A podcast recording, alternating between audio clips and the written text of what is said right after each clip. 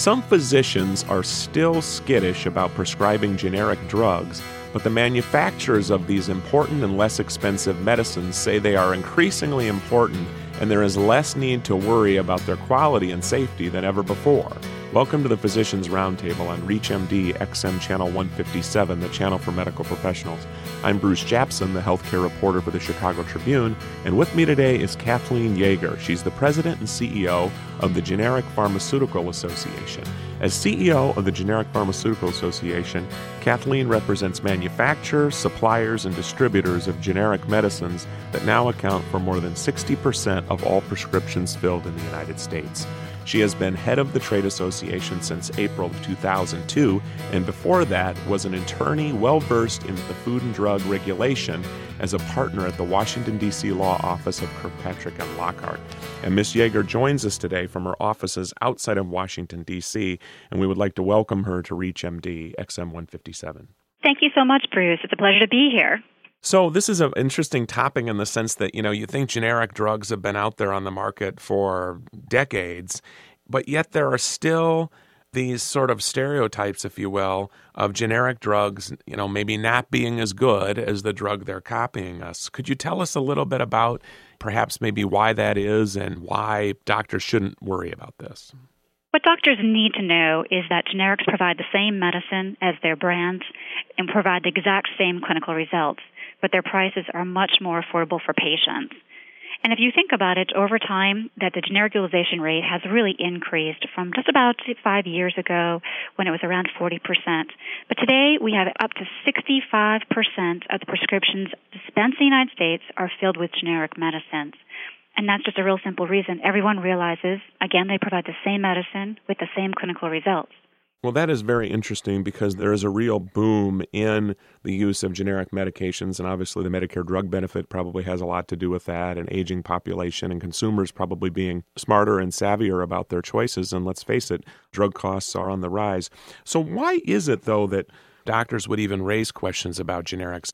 If you could, were there some issues, I think maybe a couple of decades ago, about manufacturing? Were there any problems in the quality chain that perhaps caused this? And, and perhaps if you could tell us a little bit about that, and then maybe go into what the industry and maybe even the F D A has done to assure the safety of generics and effectiveness for that matter. As you mentioned, many, many years ago, probably over thirty years ago, F D A started to regulate generics. And there were some little mishaps along the way with respect to some issues that both Congress looked into and F D A looked into.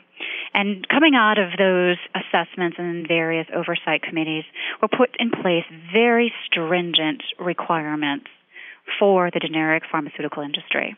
And they are ensuring the quality of those products. So, you know, the concepts of, you know, the problems of the generic industry in the early eighties and late eighties no longer exist. We have a very mature pharmaceutical sector.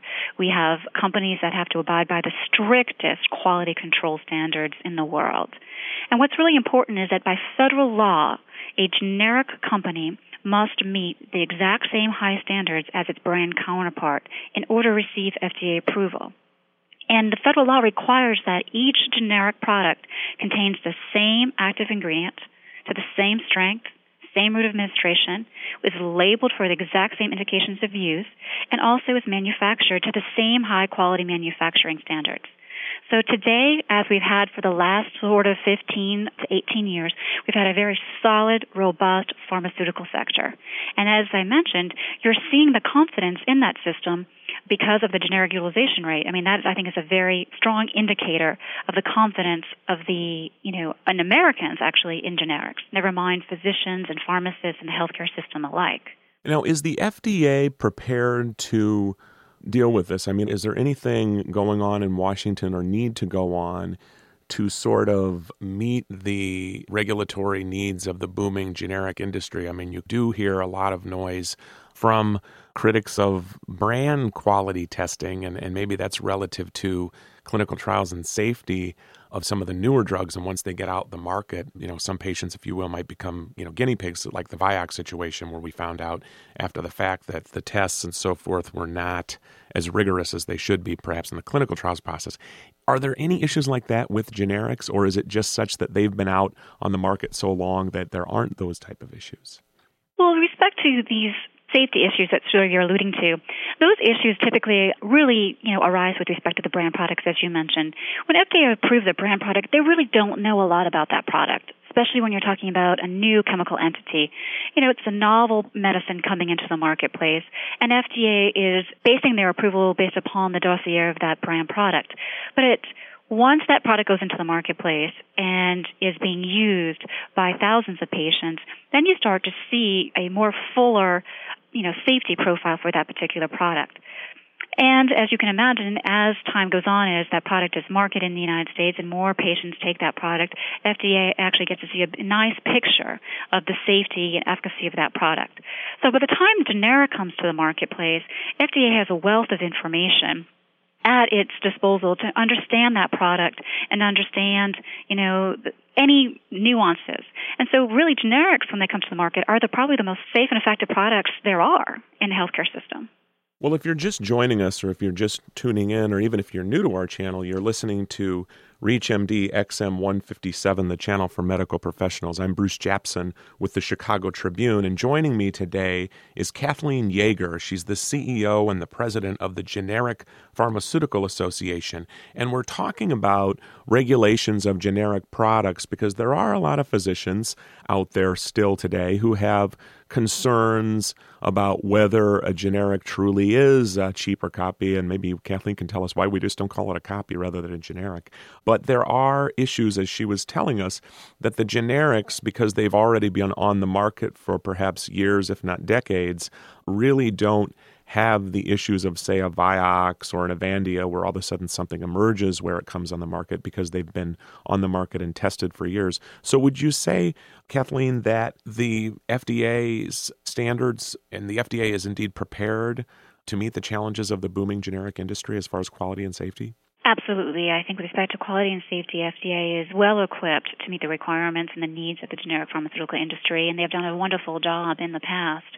And so uh, we look forward to working with them as more products hopefully will come to market in the next couple of years as blockbusters patents expire. Are there any issues with generics and some of the active ingredients? Um, I've been spending more time than I'd like to admit in the last few months writing about the issue of the blood thinner heparin, where the active ingredient came from China. And I know that a lot of generic companies do have plants in other countries where, quite frankly, there have been some concerns about whether the regulations are indeed in place to ensure quality and safety issues. Is there more work that needs to be done there? I mean, I think that, you know, the, obviously the, the companies themselves know that active ingredient comes to the United States in bulk in these countries where they are able to make things less expensive. But are there concerns that still need to be addressed with the amount of active ingredient coming over from the other countries? That issue is very interesting, Bruce. Today in Congress, a lot of policymakers are looking into that issue. And as you know, F D A does have, you know, highly regulates this environment with respect to the safety and efficacy of medicines, you know, taken by millions of Americans every day.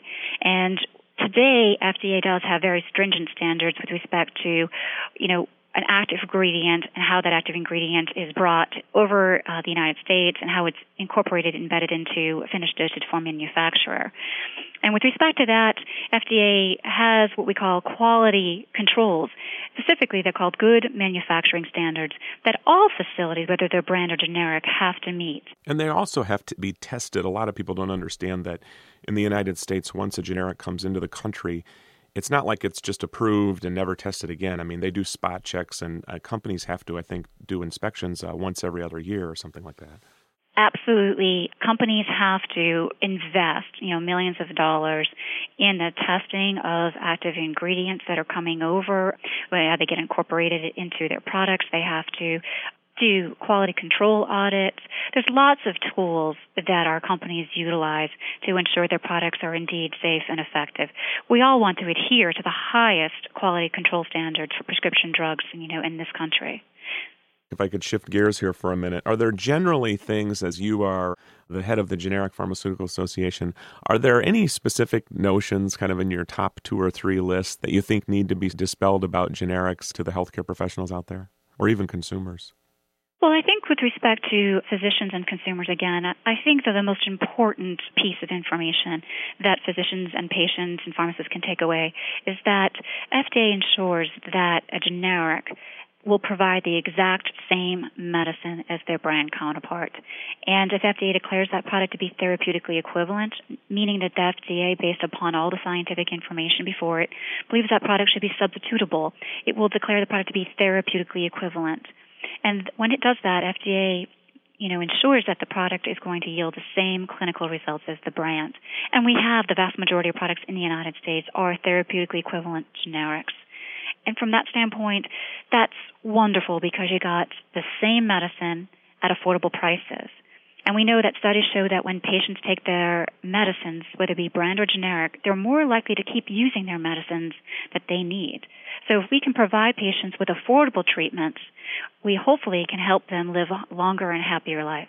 Is there an issue with even perhaps the name generic? I don't know why they don't just call it copy. I mean, is, is that kind of comes to the part of the health literacy problem in this country?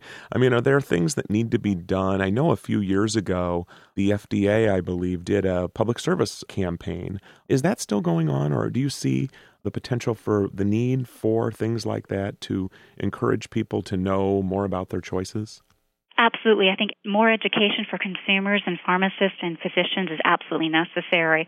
I think the more Americans understand how F D A regulates, you know, generic medicines, the robust requirements that must be met in order to be a generic in the United States is certainly essential and will be a very key component there.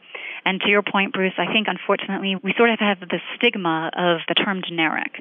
And that, unfortunately, you know, stems from when, you know, your moms or your grandmothers went back to their grocery store and picked up, you know, a can of peas with the white label and the black letters, you know. You're but like, I don't want that. I want the Jolly Green Giant. Absolutely. But that's not what a generic pharmaceutical is in the United States.